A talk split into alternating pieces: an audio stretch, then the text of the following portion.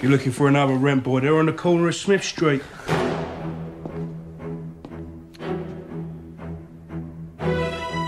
Manners maketh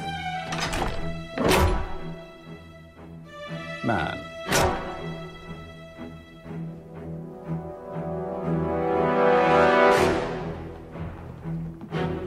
Do you know what that means? Then let me teach you a lesson.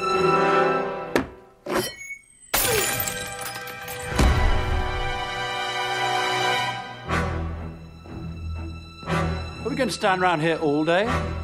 Or are we going to fight?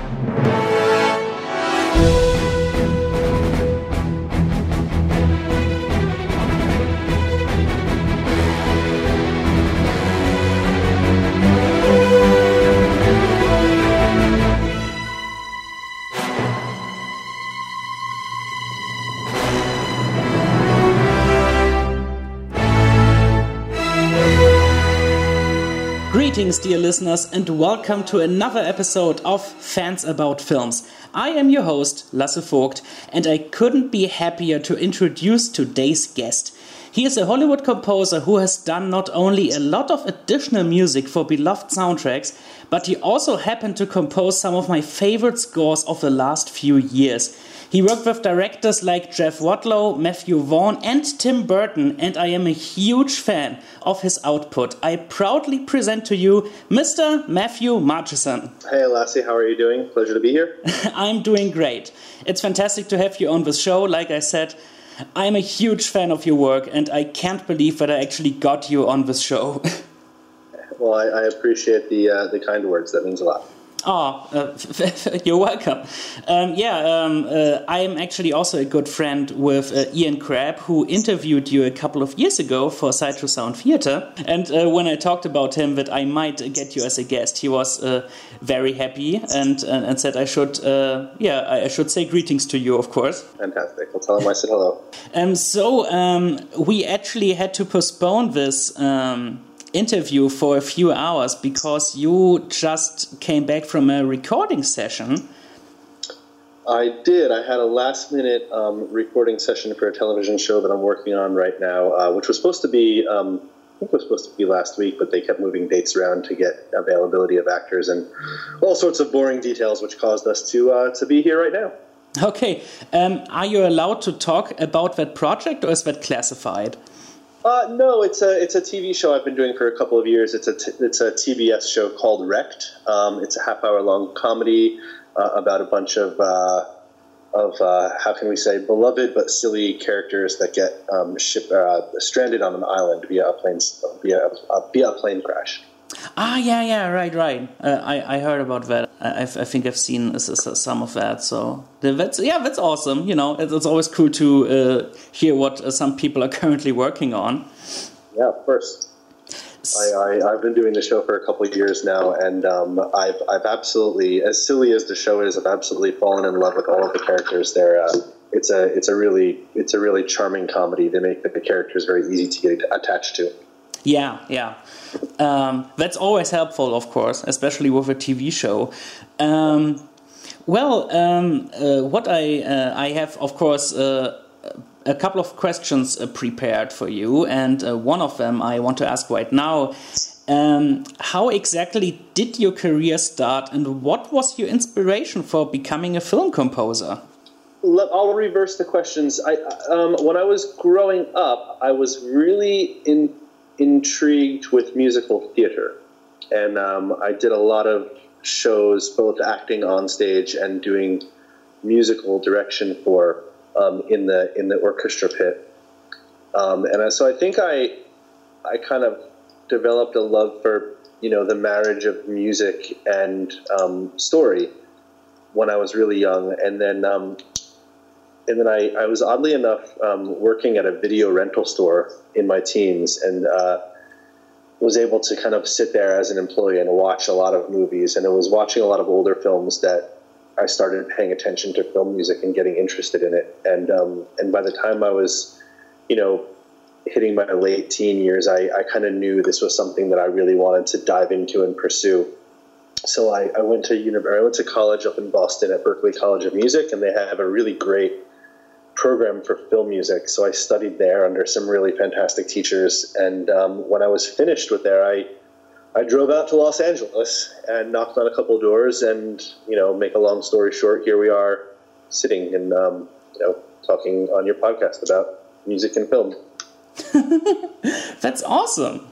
That's that's totally cool. Yeah, I, I think you know a lot of these stories start kind of like in this classic way when some people worked uh, at a video store and kind of got the inspiration there. Yeah, yeah. There's there's many different paths to doing um, this type of career, and um, you know when I when I moved out to Los Angeles, I I found an opening at, at an internship working with um, Klaus Badelt, uh, another German composer. And I worked for him for a couple years, just kind of doing assistant jobs, making coffees and wrapping wires and setting up studios and and just kind of being a fly on the wall and was able to learn a lot of the tricks of the trade that way. And um, I stopped working for Klaus and started working for another uh, composer, an American composer called Jim Dooley. And it was when I started working for Jim that I really got a chance to be creative, and it was less of an assistant position and more of an apprentice position. And so I, I started getting some hours, you know, behind the writing desk working for Jim, and it was it was probably you know some of the some of if not the most valuable time uh, in my career to really cut my teeth and, and learn the ropes that way, actually doing some writing.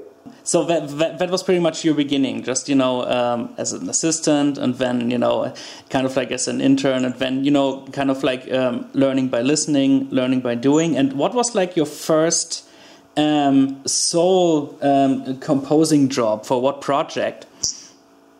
Um, it was. I mean, as far as I mean, there were there were many like kind of independent films and short films and commercials and stuff. But the first big film that I did on my own was a Universal Studios picture called um, Skyline. Yeah, uh, it was it was a sci-fi um, alien invasion um, kind of action movie, and uh, it was it was a really great experience. It was it was interesting for the first time being on the front lines and having all that responsibility to deliver you know, approved music and, and to record it all and to orchestrate it all and to mix it all and to, you know, having having that whole responsibility. Um, that was the first project that I was able to take on all of that by myself. And and I, I would say it was a success. It was a successful learning experience, and the um, I know the production was happy, and the, the, the movie's gone on to be a, somewhat of a cult classic. Yeah, yeah, yeah. It, it's really well known. Um, I, have I've uh, I, I didn't see it when it came came out. I saw it. I saw it much later. But yeah, uh, you're you're totally right with a uh, with a phrasing called classic. Yeah.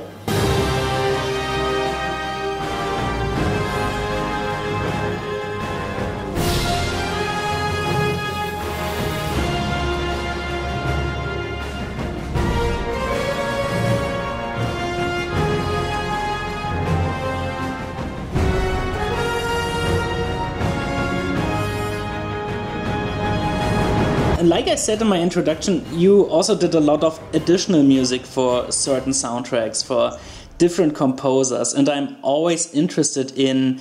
Um, like, uh, can you name specific parts in those movies you scored, or you uh, uh at least like remember scoring? Oh, good question. Well, some of them were so long ago. Um, one of the ones I'm quite proud of is I worked on the Mozart arrangement in Hans Zimmer's score to um, Sherlock Holmes 2: The Game of Shadows. There's a there's kind of a Don Giovanni performance in the movie that had to be quote unquote Zimmerized for the film.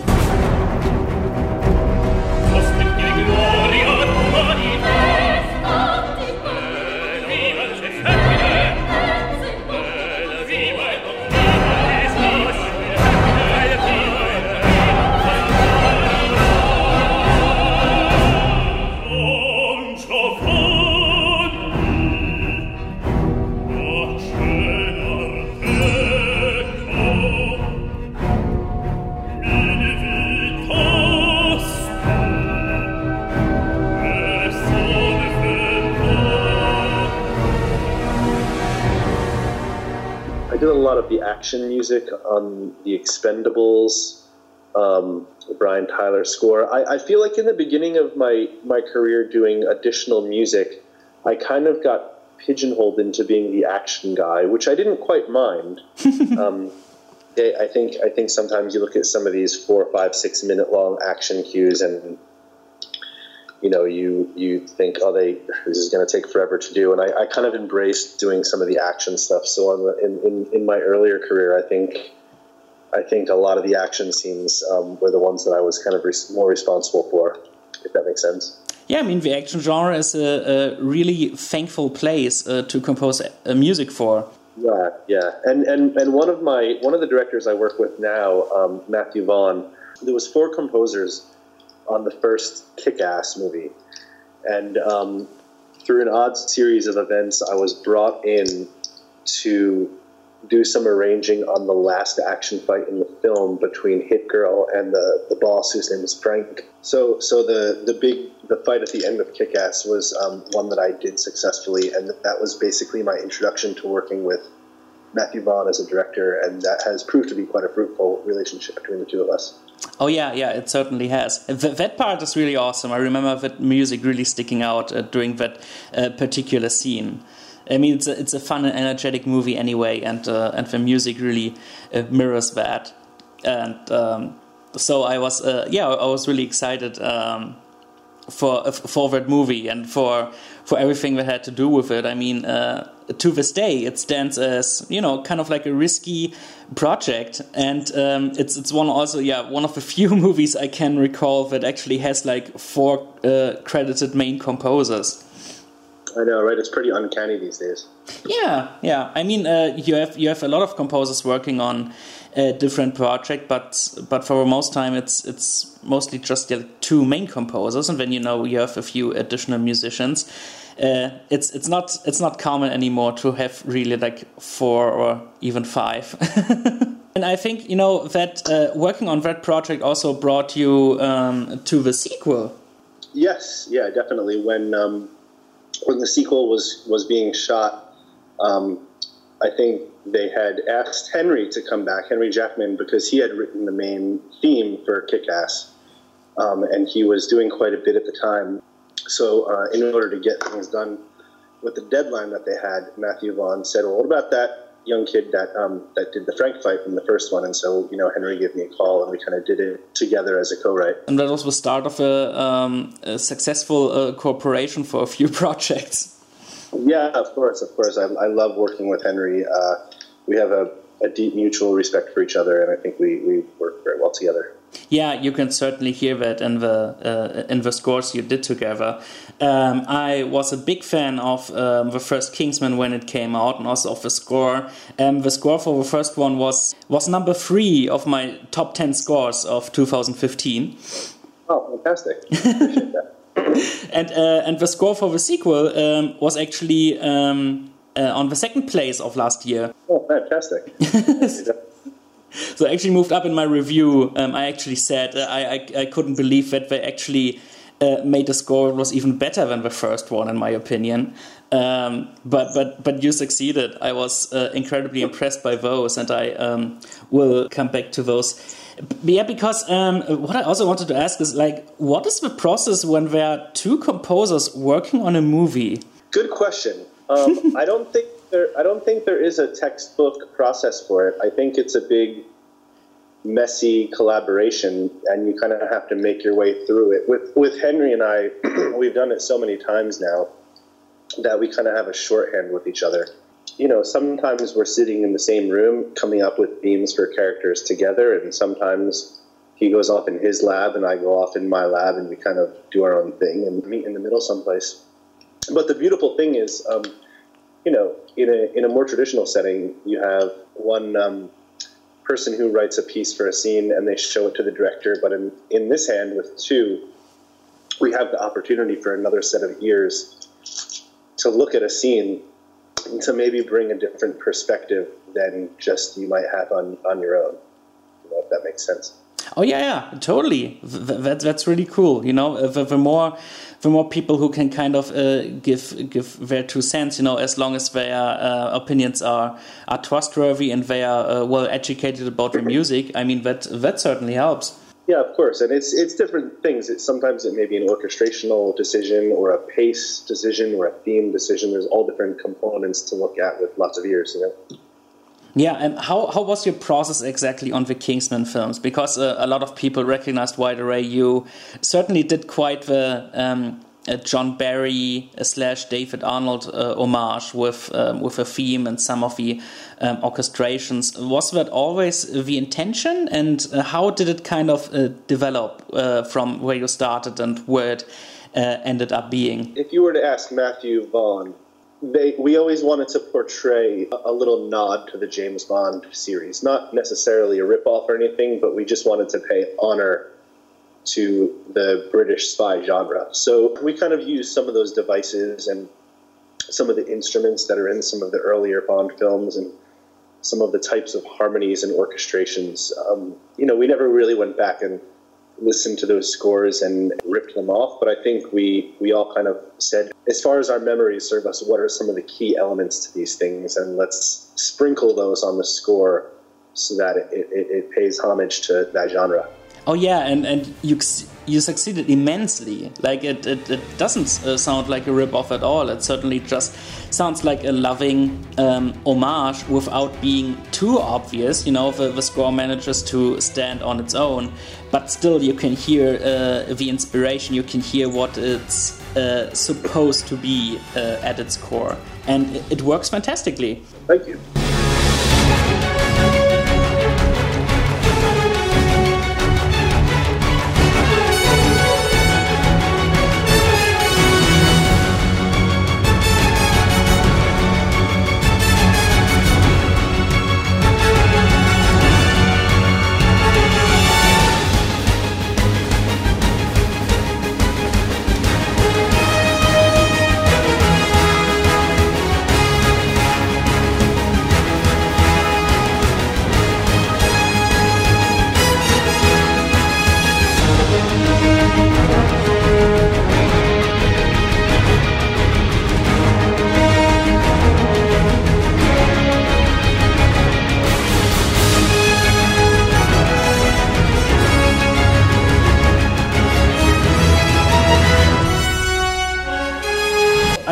Really curious because I myself am a big fan of Tim Burton and all of his work, and uh, through uh, through his uh, regular collaborator Danny Elfman, I discovered film music for myself um, with Nightmare Before Christmas. So I think most of the uh, film score commun community was, was really kind of uh, baffled when uh, your and uh, Mike Higham's name showed up for his uh, project Miss Peregrine's Home for Peculiar Children because I think nobody expected those two names as the kind of like shall I say replacement composers for Elfman, who I think was just um, you know busy at that time. And how did you end up scoring that project? Well, I, I will add to what you just said by um, I don't think anyone was more surprised than than me to to uh, see my name up there with Mike's on a Tim Burton film. Mike Higham and Tim Burton actually go way back. Mike has served as his music supervisor and music editor for, for a number of films. Mm. And Mike and I had worked together on a musical called Into the Woods a couple of years prior to that. Yeah. Danny was busy with a couple things and the scheduling wasn't working out. And so Tim and Mike got together and, and what are we going to do about this? Types conversation and and Mike actually thought that personality wise you know I would I would really get along well with Tim he asked if I'd fly over to London and, and, and meet Tim and just kind of have a coffee with him and watch some of the film and and uh, and see what I thought and and see you know Tim thought it would be a good match. And and what happened was he had given me a couple of scenes to take back to Los Angeles with me and score my take on them, which I did, and and I think he was pretty pleased with the direction we we're we we're going, and the rest is history. That's so great because that also that score also ended up on my uh, on my top ten list of that uh, particular year. Um, I, I, I, liked it really much because I'm I am one of the biggest uh, Danny Elfman fans out there, and so uh, but uh, but so I, I actually um, was uh, approaching the score with just you know open arms and open ears because it it would be really uh, because I thought as a as a soundtrack critic it would be really unfair to uh, go into the score you know e expecting like oh it's it's not Danny Elfman well I will be extra judgmental with this. But I, I was like no no I will uh, I will just uh, uh, go to this as, as I would with any other score, you know, with, without any expectations and see what it throws at me. And I was um, really endeared by um, by by the whole score. Like, what was uh, your biggest challenge on that? Because it's quite a, a versatile um, soundtrack. Yeah, I mean, when it comes to the Danny Elfman of it all, I mean, look, Danny and Tim have an amazing artistic relationship, and, and in no way did Mike and I ever intend to step on any feet or you know one of the one of the biggest things we wanted to do was we didn't want it to sound like we were trying to do Danny Elfman mm-hmm. because that would have that would have just been a disaster for everyone.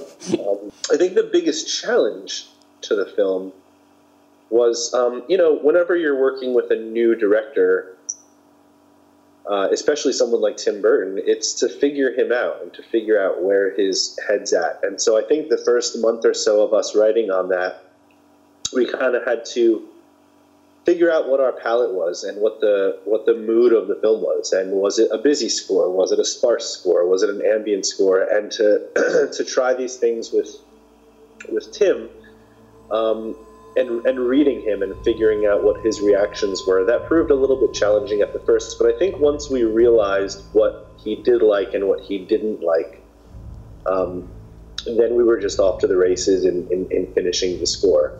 But yeah i think coming up with the general world musical world that we lived in was probably the most challenging for that for that project.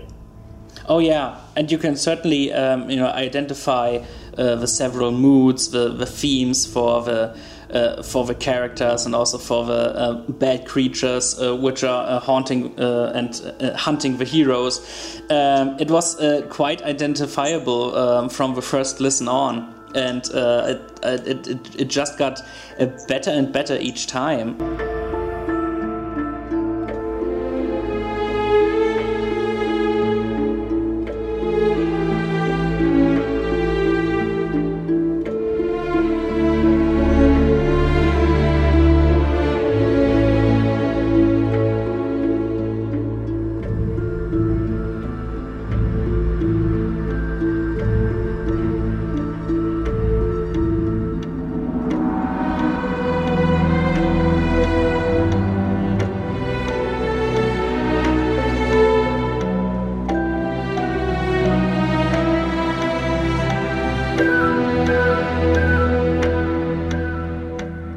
Captivated by it, and uh, I, I, went to see the movie with um, uh, with a friend, and uh, her and I both um, recognized uh, uh, during the. Uh, during the scene, um, during like the, the, the, big end fight scene where they're throwing candy, and it's this great fight at the carnival going on. Like this, this electronic um, piece, which uh, which you know, which certainly has uh, some of the main music in it, but it's uh, stylistically totally different. And we were wondering if that was kind of like supposed to be a mixture of source music and uh, actual score. Yeah, it was. It was an idea that um, Tim had talked to us about at the very beginning of the process. Of, of we wanted this to be exactly what you said, uh, like source music that turns into score. Um, whether or not we accomplished that or, or not is, is is to be seen. But um, but yeah, it was a it was an interesting choice, and it was you know um, it was a lot of fun to do. I can tell you that. Mm-hmm. And uh, yeah, it was like I said, it was originally a, a, a, Tim thought, let's try this out, and he seemed to be on board with it the whole time. So we just kind of kept chopping at it and, and seeing if we could retain that balance of it, still having elements of the score in it, while still being kind of a contemporary, you know, you know, electronica piece.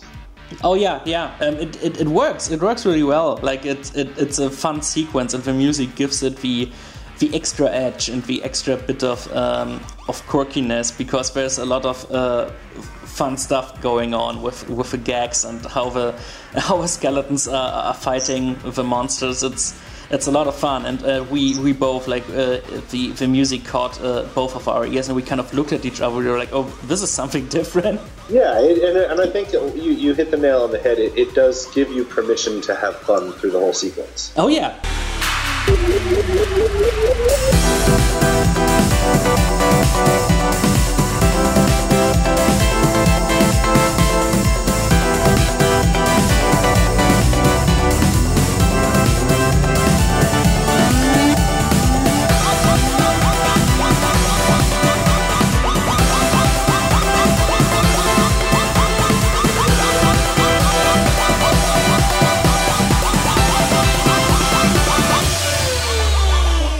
Speaking of uh, more electronic scores, uh, my little brother, um, who just turned 11 a few days ago, he loves um, the movie Eddie the Eagle. He uh, we watched it and he fell in love with it. And uh, he, uh, both of us, we are uh, big fans um, of that soundtrack, of course.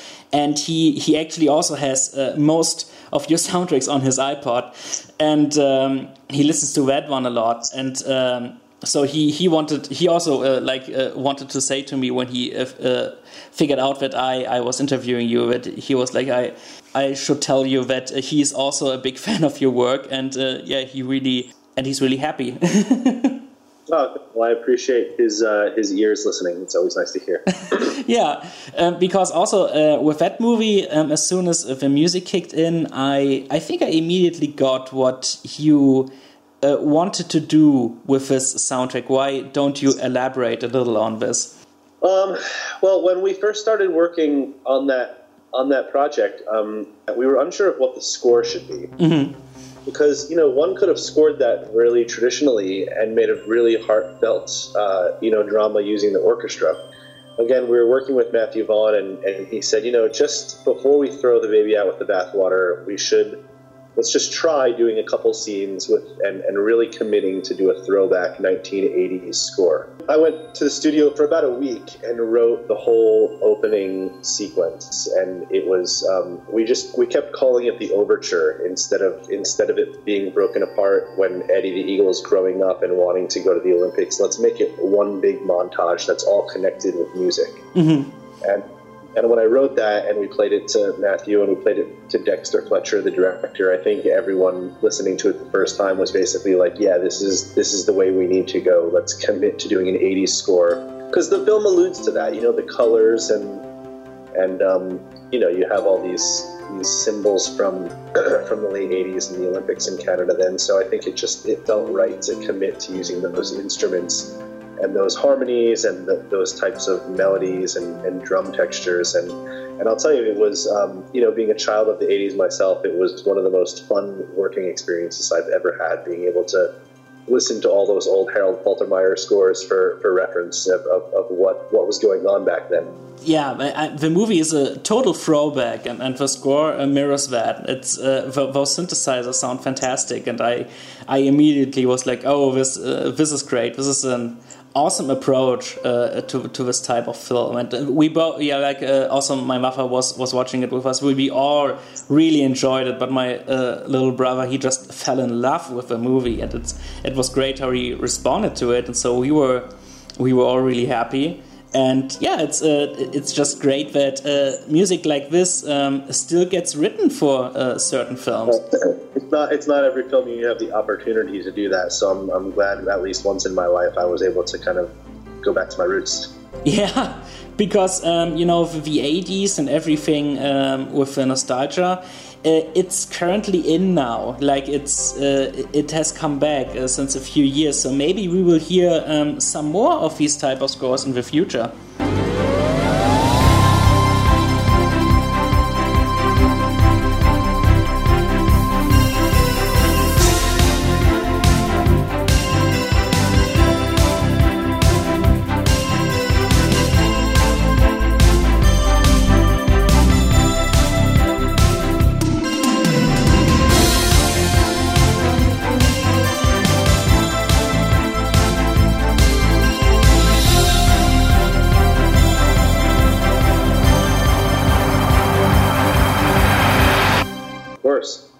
Like I mean, you have um, the, Stranger Things um, with that uh, totally uh, throwback score going on. Um, you have uh, certain other things um, who are who are which are trying it. Um, I'm always um, really curious when I when I see a film that uh, will take you know that's taking place in that specific era, which approach uh, they are gonna go with the music. Yeah, it is. It is interesting, and and today, even like you said, it's not even just films; it's in television too, with Stranger Things, and you know, you have it's a it's a wide open playing field, you know. Yeah, that's why I love film music so much. You know, it's it gives you this big opportunity to to play around with uh, with a lot of uh, toys and styles, and um, you can create something really unique with it. Yes, definitely. um, so, like, like I uh, like I said, I. Um, I'm a big fan of your work, and I am uh, especially of the of the Kingsman scores. Those were just um, great fun. I enjoyed the heck out of uh, listening to those, and. Um, like uh, with a uh, second film, like I think it's always challenging to uh, compose for a sequel, um, because um, there might be like kind of like the dare to just repeat what worked about the first movie and uh, play it safe. But I think most composers uh, know about uh, know about this and actually try to um, elaborate on um, on the material. And and you did it like you you, you both uh, totally uh, elevated, especially with the statesman material. Yeah, well, I think that's what we had working for us for the sequel was that you have this whole entire new group of characters. So we have the the Kingsman musical world that we know from the first one, but this gave an opportunity to have um, you know to have a whole new genre of, of music in there, and because they're essentially cowboys, we were able to bring this this western kind of grassroots bluegrass um, genre to the film as well. And in, and you know when they're being a bit more noble in nature, we were able to bring a little Aaron Copland in with some brass fanfares and um, you know things things like this a little bit more traditional in nature. So yeah, I think I think the movie inherently gave us a lot of opportunity to expand on the world that we had created for the first one. Oh yeah, because I actually listened to the soundtrack before I went to see the film, and when the track Tequila came up, and I uh, heard those um, those Western uh, sounding uh, guitars and everything, I actually I actually had a good laugh because I was like, oh, this is this is totally how, how I would have done it. Like I, I would have uh, I would have done something like this with uh, you know with cowboy music. It was it was great. Like I actually I actually uh, laughed a little bit, and, and I think I was listening to it uh, in my classroom during like a break, and then some people like looked at me like, "What are you listening to? Is it funny?"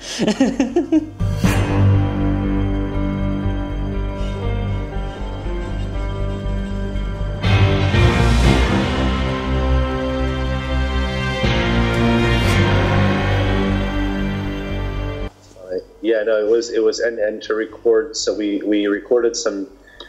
The orchestra we recorded in London, but some of the guitars and, and fiddles we recorded in Nashville and we recorded in LA and those session players are just amazing you know they're they're just wonderful people to work with yeah. I hope I have the opportunity to do it again some, they were just amazing yeah especially like the, the Kingsman Hoedown track I, I know how uh, I know how they uh, I think that that idea came from uh, Vaughn himself, um, and the, sadly, the, the, track is not in the film itself. I think it would have been great for the end credits, like like for, for a big ending credits montage. Yeah, no, it was it was great. He, like you said, he had this idea for for the end of the film. I, I, I want to ha- I want to have a piece that sounds like 25 violinists and 40 dobros and 30 guitars all playing at the same time, just completely jamming. And you know, we didn't we didn't exactly get that many players, but we had um, we had a really fantastic group session of ridiculous musicians, um, and it was it was a lot of fun to record. I'll tell you.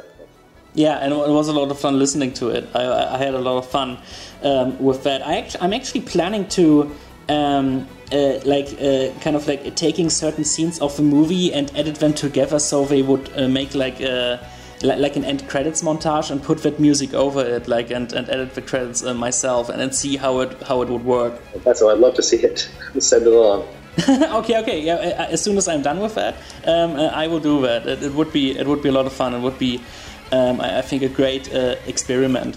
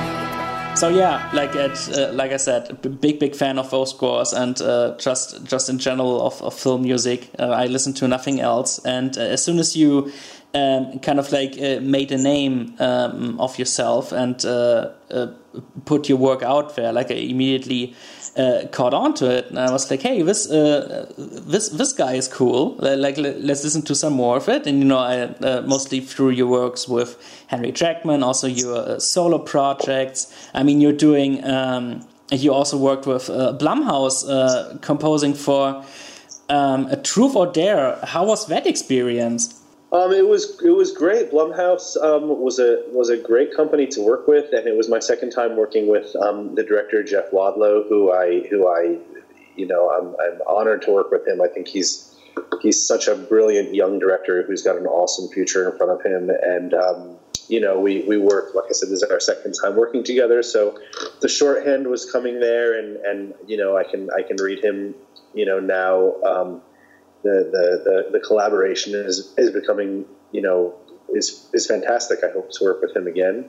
And uh, yeah, the movie was, was, was fantastic. It's a little a horror film, a thriller, I should say, based on a, you know the game that we all we all love to hate and hate to love.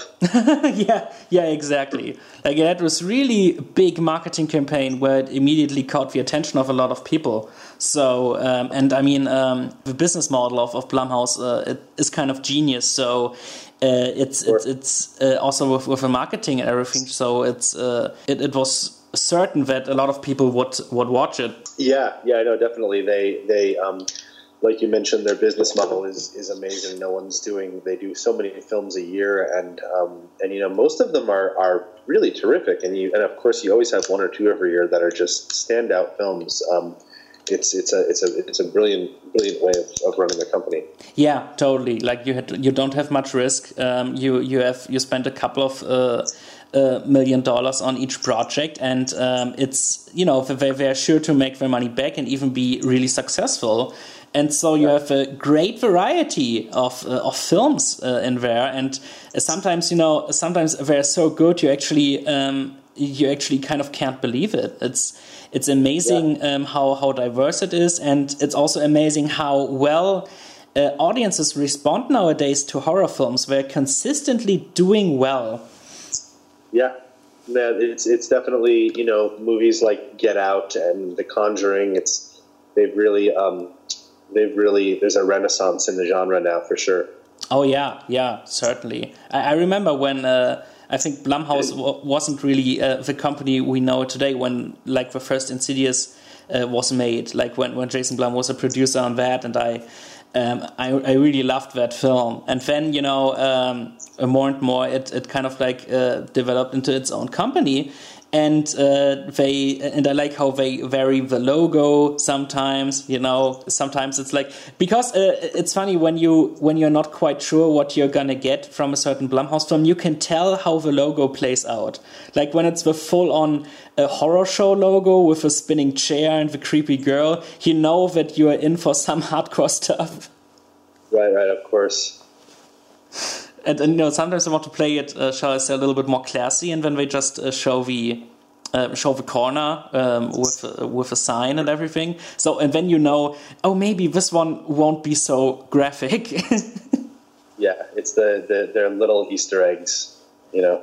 Yeah, that's all. That's always funny. I, I love it when when uh, studios play with the logos around like that. Uh, something else I wanted to ask you is: Do you actually listen to other film music in your free time? And if so, which composers are your favorites? Oh, good question. um, I do listen to some film music, except except it's not it's not what I go to, you know, all the time. I'll I'll mostly listen to scores if there's you know if if there's a, a, a, new film, like a big new film coming out, or some big hype around a score or a film, I'll check out what the composer has done. For instance, when the Star Wars Han Solo movie came out, of course, I needed to check out John Powell's score as soon as I could. Um, but things like that, you know, thing, things where the releases are kind of events in our small world. Um, but um, my, my favorite composers, I mean, you know, I, I love I love the classics. I love you know, I fell in love with film music listening to Bernard Herrmann and John Williams and, um, you know, Elmer Bernstein and well, Danny Elfman, of course, Jerry Goldsmith, all these guys that kind of really wrote the textbooks on what we what we consider, you know, our the golden age of film music now.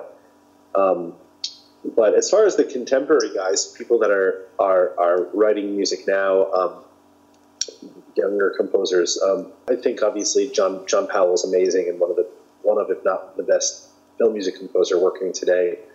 Um, I, I really enjoy the music of um, of Daniel Pemberton. I think is is immensely talented. Mm-hmm.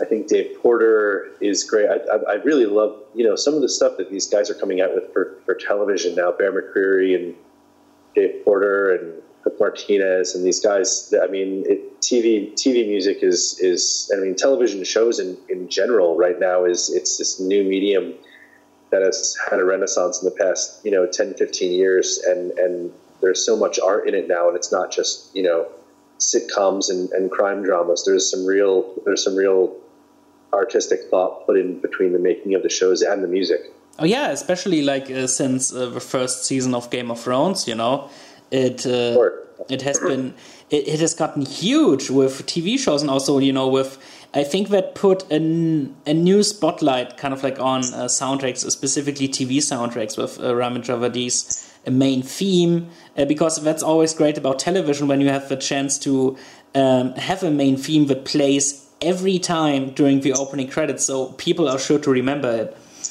Absolutely. because that's a kind of that's kind of a pity that um, in movies uh, opening credits are kind of dying out because that was always the chance for the composer to um, uh, emerge the audience into the movie up front musically you know just showing you know there will be no dialogue right now it's just the opening credits and my music and you will get the chance to listen to it and um, getting used to it for the uh, whole film that follows. And uh, sadly that um, rarely happens anymore. Sometimes it does, even like in unexpected places. But it's uh, it has become more of a, tradition now to to do like the, the big ending credits, which I am also a fan of. But it's you know that was also a great opportunity for the composer. Yeah, of course, and and like you were saying, you know, in, in movies too, there's not that much opera. There's mostly these cold opens where the movie just starts. You know, I was lucky with um, Miss Peregrine that we had a chance to write a good two minute you know opening main title. Um, with the Kingsman films, in the first one there is kind of a main title, but it's so short that you it doesn't really get a chance to stand on its own.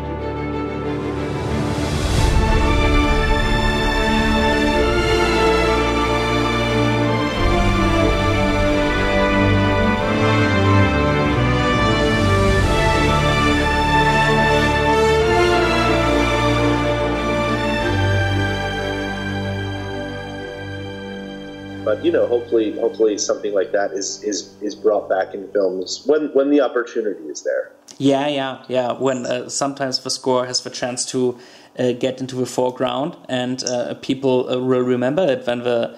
Uh, when when the music um, actually is, is loud enough and, and the sound mixing is just right, Uh, yeah, it's always great because I um, that was also the case with the first Kingsman. I, I listened to the score up front, but not to all of it. And then I, during the uh, final uh, final fight scene, I, I realized like some of the music. Oh, I hope this is on the album, and it was.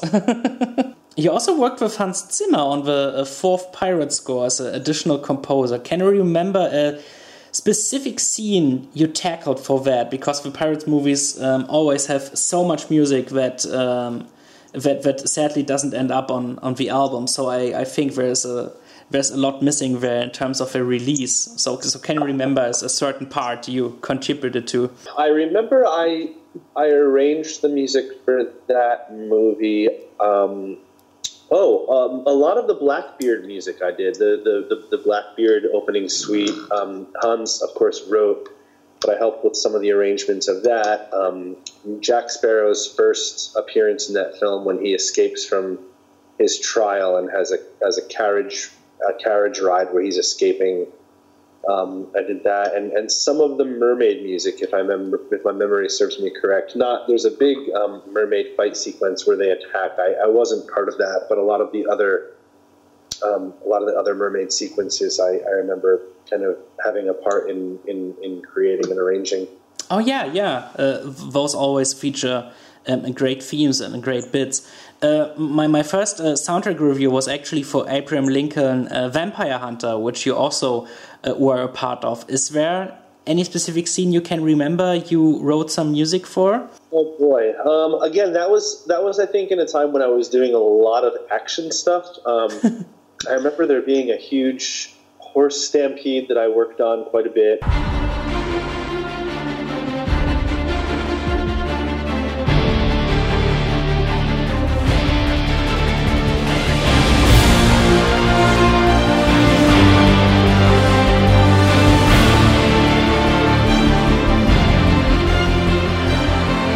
There's a big train a big train sequence at the end of the film which I which I arranged for Henry. Um, there were kind of these big set piece action films that I was kind of slaving over for a couple of weeks. Oh yeah, um, but a lot of fun. A lot of fun. The, the music for that we were able to kind of really dive deep into some um, octatonic harmony um, and uh, and and and come up with some really cool some really cool ideas. Yeah, that score was great. I was I was really um, I was enraptured by that. It, it, has some great themes and it's uh, just so energetic and it's so bombastic. It, it really uh, fits the overall visual style, and um, I, I uh, listen to it uh, still today. Like it, I just, I just can't get it out of my head, and I have to remind myself. Oh yeah, this the score is just so awesome, especially the horse stampede sequence uh, that also sticks out in the movie. But uh, as a as a music uh, piece, definitely. Great, I'm glad you appreciate it. that's that's cool.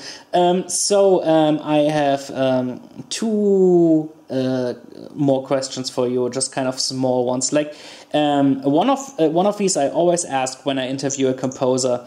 Um, what would be your dream project in terms of a certain genre or even franchise you would love to score? Oh, it's interesting you ask because you know, if you had asked me five or six years ago, I would have said a James Bond film. Um, but because I was given the opportunity to score Kingsman, I kind of feel like I fulfilled that, you know, bucket list. Yeah, it's pretty much a, a Roger Moore uh, Bond uh, film, just with a hard R. Yeah, exactly. And and and you know, I've I've really always been um, from when I was very young. I think we were talking about earlier. I've really been a fan of musicals, and um, and I'm I'm actually working on a film right now uh, called called Rocketman, which is a a musical take on um, on Elton John's life, and it's um, so I'm kind of getting to work on that quite a bit, and and uh, and so that's kind of fulfilling that that wish. Yeah. So um, so yeah, I, I consider myself pretty blessed to be to be having been having been part of of some of these some of these films that I've had the opportunities to work on. Oh yeah, yeah, uh, I can imagine. So yeah, because you actually answered my last question, like what what can we expect from you uh, in the future? Yeah, well, like I said, I'm just starting to, to dive into this Rocketman film. The the, the movie, the the, the film, um, or the TV show Wrecked is. Uh, I'm about halfway through the third season now, and that will air at least in the U.S. starting at the very beginning of August. So those are the next kind of two things that are going to keep me busy for the next couple of months. Mm. So yeah, and uh, Rocketman is also uh, going to be directed by uh, Dexter Fletcher, uh, the the man behind um, Eddie the Eagle. So I'm I'm really excited about that. Yeah, yeah, no, Dexter's amazing. He he being being an actor himself, he really knows how to pull um, really fantastic performances and emotion out of out of these actors. Oh yeah, yeah. Uh, he he has certainly shown that. It's always great when you um, can uh, direct a film uh, from that angle, when you know exactly um, uh, what uh, how how you uh, can approach reactors because you you actually know about that firsthand.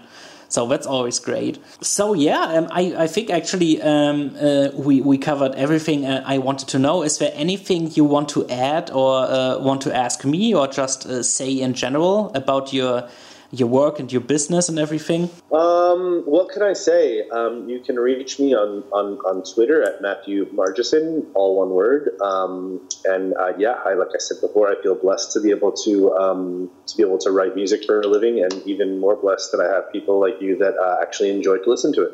Yeah, yeah, I'm, I'm, I'm a part of a big online community who loves film music and uh, argues and discusses it all the time, and um, it's it, it's great. It's it's really great to uh, to be with so many people online. Like the, I mean, you you are already familiar with the Sideshow Sound Theater guys. They are amazing. I was um, a guest on there several times. They were guests on my show. I, I really love those guys uh, and girls. I love their work and it's uh, it's it's one of the best uh, soundtrack podcasts out there, if not the best. So uh, it's it's great that uh, we have the opportunity to listen to certain fans who know what they're talking about and who are even uh, sometimes composers themselves. And uh, it's great that I actually, with my little small show, have the opportunity to get amazing artists like you on here just to chat and tell me about um, yeah how the magic happens well, it's, it's lovely to have a little bit of an audience. So thank you very much. Oh, uh, you're welcome. And I thank you that you have been a guest on here. Uh, dear listeners, if you uh, want to see um, where you can find me, you can um, uh, reach me on Facebook and Twitter at Lasse Vogt. Um, this podcast is available on SoundCloud and iTunes, Fans About Films. Um, and I also uh, have a YouTube channel where I um, do movies in five seconds, where also are my short films and my uh, film reviews. And I do German soundtrack reviews on scoregeek.wordpress.com. Uh, check it out, it's a lot of fun. Um, there are also some concert reviews I visited in Germany. Um, it, it's great. So um, I, ju I just can uh, repeat again thank you so much for uh, taking the time and being a guest on here. You're very welcome. thank you so much. And so, dear listeners, we wish you all a lovely rest of the day and goodbye.